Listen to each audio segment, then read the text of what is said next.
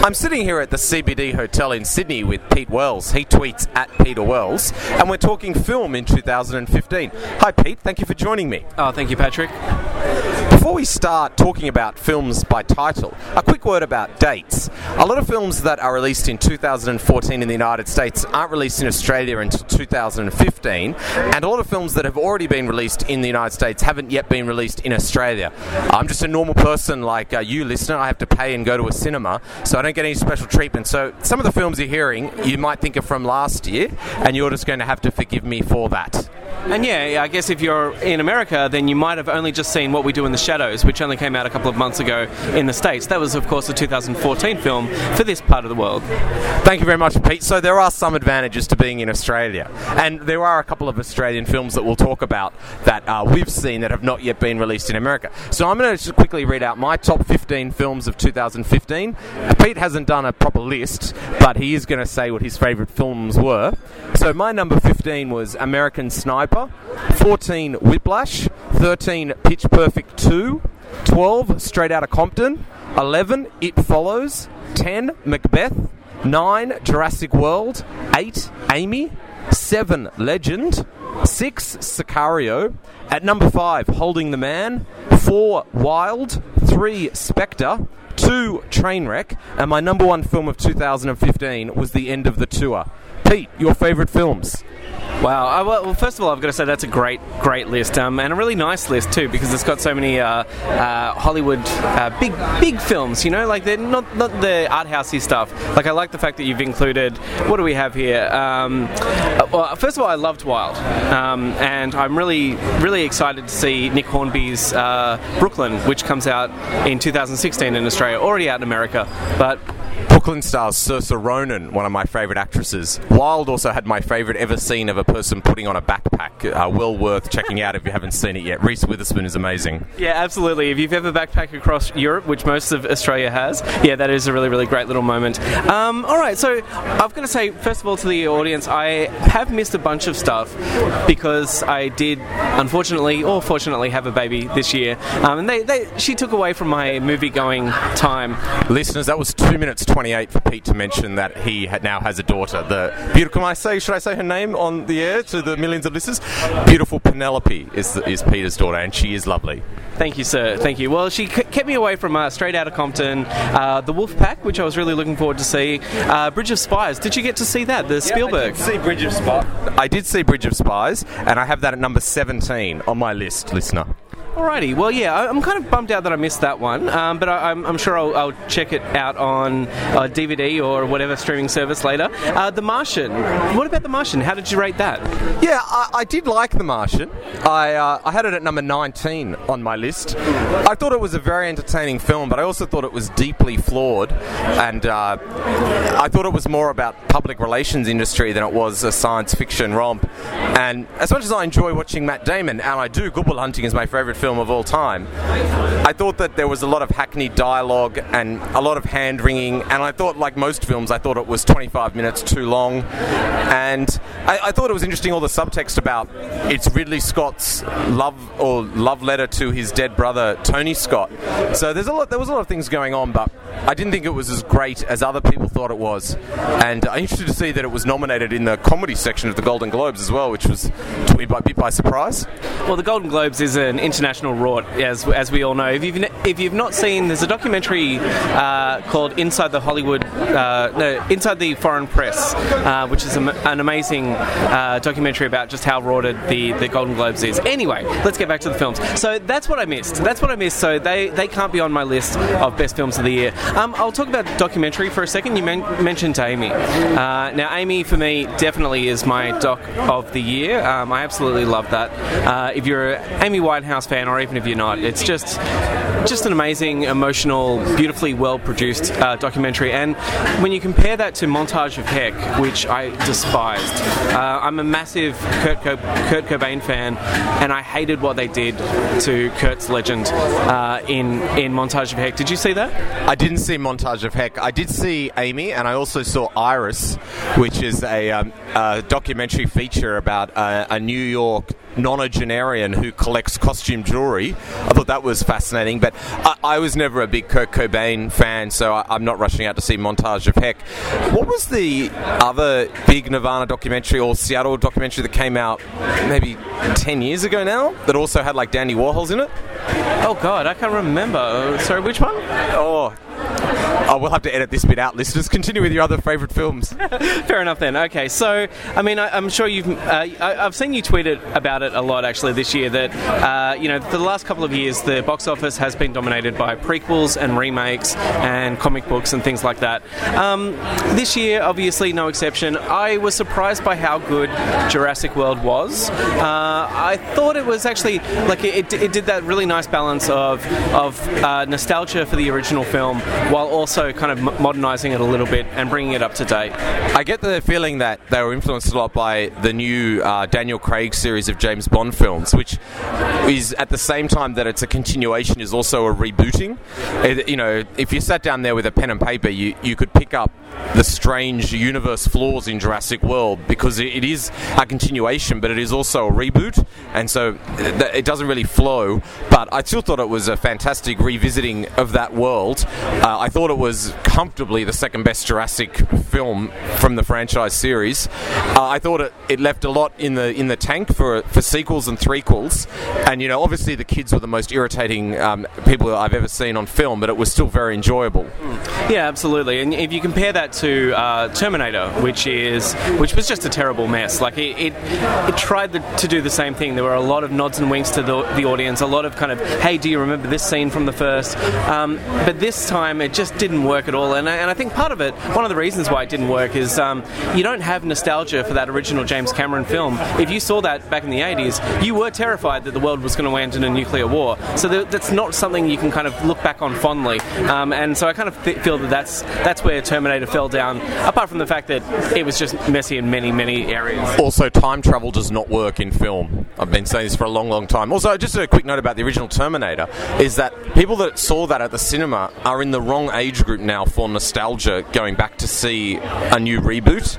Uh, the early 90s is the sweet spot now for people that have disposable income to go and revisit their childhood. People in their 40s are too busy, you know, with kids and wives and other boring things. Yeah, interesting thought. I, am not too sure I agree, considering uh, Star Wars just came out and uh, and that is filling up with people in. Uh, Star Wars is much better at uh, crossing generations than I think the Terminator films were. Well, I guess so, and also, if, if, your point is correct, then you know those uh, the forty-year-olds can take their kids to Star Wars. They're not taking their kids to go see Terminator. So you've raised the the question of uh, st- the Star Wars space opera. Pete, have you seen Star Wars: The Force Awakens? I have. I have. I saw the, a midnight screening with a couple of friends, um, and uh, I, I, I liked it. I liked it. I think if uh, the Force Awakens sits in this weird kind of uh, weird level where if you're too much of a Star Wars fan or not enough of a Star Wars fan, you'll enjoy it. But if you're just kind of if you're slightly obsessive about the original films but you don't know any of the extended lore, then it's all a bit confusing. So they, introduce a whole bunch of new factions and a whole bunch of new characters that are apparently explained in other media. There's uh, you know comic books and TV series and stuff that explain who all these people are. But if you're just a kind of nerd getting into it, it's like who the fuck are these people and why, why do I care? Uh, thank you for swearing, so I have to add the E mark on the uh, on the podcast, Pete. The first swear word in this entire podcast. The uh, I, I, thought that it was incredibly camp. There were all these knowing glances and um, moments of uh, confusion and comedy of errors. It was a bit of Oscar Wilde uh, about some of the scenes uh, when Rey meets. Help me out with the African American stormtrooper's name. Boyega. I don't know his actual character name. Super fans here. Finn. Finn, Finn and Rey. Uh, there was a lot. Their their love story was um, told uh, with a lot of uh, vacant glances. So I thought that was very kitschy. I also thought it was strange. There was so much of the story was retold just from the original Star Wars. By the way, full spoilers here. If you haven't seen The Force Awakens by now, you're not going to, I guess. So it, I thought there was so much of the plot from Star Wars which is recycled. Yeah, no, not so much the plot, but the plot points. Um, you know, if, if, you played them both side by side, um, I'm sure the, the, the plot points would probably even line up. You know, the, the moments where Raya is looking out into the sunset on her on, on Jakku would probably line up exactly to Luke on Tatooine. But that's that's showing how nerdy I am, and we should probably move on. Um, All right, more films you liked? Yeah, so let's talk about some stuff that was actually original storytelling, which is you know uh, an interesting thing for Hollywood to try to pull. Very rare these days. Yeah, so I, I guess uh, the big ones, well, uh, you, like you, I really, really love Trainwreck. I, I think it's. Uh, I, I was not excited to see it. I went down. Um, I went to the cinema kind of as a. It was the only thing on, and I, and I thought, fine, I'll go along, and I loved it. I, I really think Amy, Amy Schumer um, did something interesting with this this movie, and it, it, you know, it wasn't trying too hard, but what it was trying to do, it pulled off uh, immaculately. So I thought Amy Schumer was really on fleek throughout all of 2015. I had Inside Amy Schumer as my number 10 TV show of the year. Spoiler alert for the TV bit that may or may not have already been played in the countdown. Uh, I thought that she was great in the film. I thought that I love the way she flipped all the stereotypes. I, I, love the way that she played a strong female character that enjoyed going out and having a few drinks and picking up. I think that we see too many films where guys do that, and the sexual politics that plays out is very anti-woman. So I love that that was flipped on its head. I thought um, The Rock was it The Rock or was it John Cena? I get my wrestlers confused. It was John Cena on that one. My, it was. The, I thought John Cena's cameo and LeBron James's cameos were absolutely fantastic. I definitely think there's no doubt that LeBron James is the funniest basketballer, that active NBA player that has appeared in a film. I think he's got real talent. Bill Hader is great. I, I for me, I just really loved it. I thought it's you know one of the funniest uh, ways you could spend two hours this year. Absolutely, and and it's one of the one, one of the films that I can imagine. I've already seen it uh, one more time since it's kind of been released on uh, st- streaming services, and I, you know I feel it's going to be one of those comfortable movies I'll be watching a couple of years from now, just whenever I feel like a pick me up. So I think it was great that we finally put the, that stupid myth about women can't be funny to bed as well, yeah. because I think this is the year when people like Tina Fey and Amy Poehler and Amy Schumer just completely outshone any male comic out there. Mm. All right, moving on. Um, I, I, I, really dug uh, Ex Machina, which is kind of uh, it, it, was the the art house, the token art house uh, sci-fi movie that you get every year.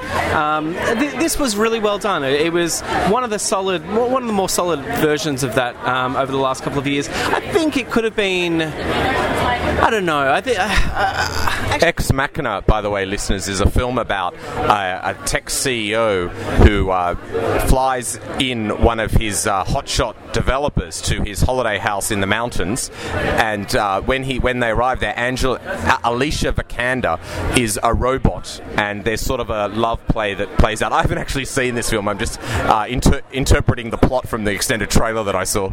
And you did it very, very well. Yeah, that's pretty much it. And they, they it's basically a real life Turing test. So he wants to see whether his robot is convincing enough to make a, a human fall in love with her. Um, and, you know, it kind of works. Uh, look, I, I, won't spoil it too much. If you haven't seen it, go just add it to your Netflix queue right now because it, it's definitely worthwhile. Uh, other films you liked, Pete? Um, so Dope got a lot of love uh, this year, which is a kind of uh, a, a, a, tor- a, story of a kid growing up in you know urban America in the uh, well, it actually looks like he grew up in the kind of late '80s, early '90s, but he just dresses that way, kind of like you. He's a bit of a um, you know he's stuck in that era. So. A very handsome bon vivant, I take it. indeed, indeed. Uh, just Dope was one of the films that came out of the early early 2015 festival circuit with a lot of buzz. The other one was Me and Earl and the Dying Girl. Girl, and I haven't seen Dope, but I did see Me and Earl, and I was quite disappointed with that. And uh, I also read the book and was disappointed with that as well. I, I, I do wonder about if the future of you know uh, high art cinema, if the festival circuit is proving so poor at predicting box office hits, and the studio system only wants to produce sequels and comic book adaptations, where where the next big breakout hit is coming from. Mm. Yeah, well, I, I, mean, I was a little bit disappointed by um, Me and Earl and the, the Dying Girl and Dope as well. So yeah, it, it, was it was a bit of a shame because I had had so much, I'd heard so much going into it that. Uh, so I mean, I, I, still think there's a good story to be told there. So if you want to check it out, definitely do. I just say lower expectations. If you haven't gotten around to seeing it yet, it's not going to set your world on fire. But the film that did grab me a lot this year that uh, that uh, was kind of overhyped, but I think it kind of somehow managed to live up to that was you mentioned as well. It follows. Um, it follows is one of the best uh, retellings of that 1980s uh, well, it's not even set in the 80s. It's bizarre. It's it It's set. It's set in like. It's set, I think, in today in like a dream-like version of the Michigan suburbs, just outside Detroit. Yeah, yeah. There's definitely a feel of like the uh, the economic uh, collapse has happened in D- Detroit. So There's a, must- there's a big socio-economic play that's going on in this film. Yeah, but then everything about it seems kind of 80s, and like even if you watch, I've watched it a couple of times now. If you watch the cars that drive around the suburb, they're all those kind of 1980s panel back kind of cars. So even the cars are set in the 80s, and the weird look, like the weird Kindle type of device that she has, is of no time.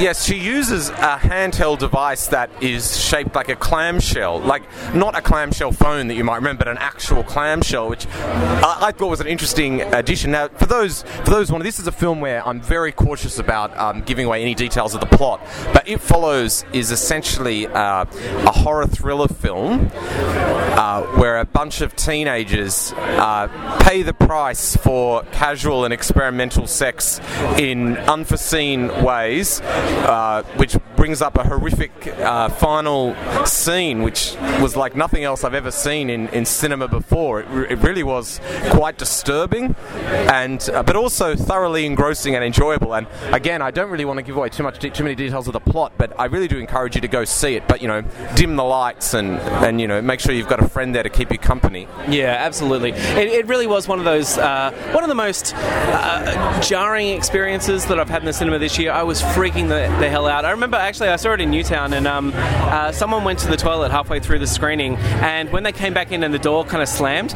everyone in the cinema jumped. That's the kind of tension that we were all on.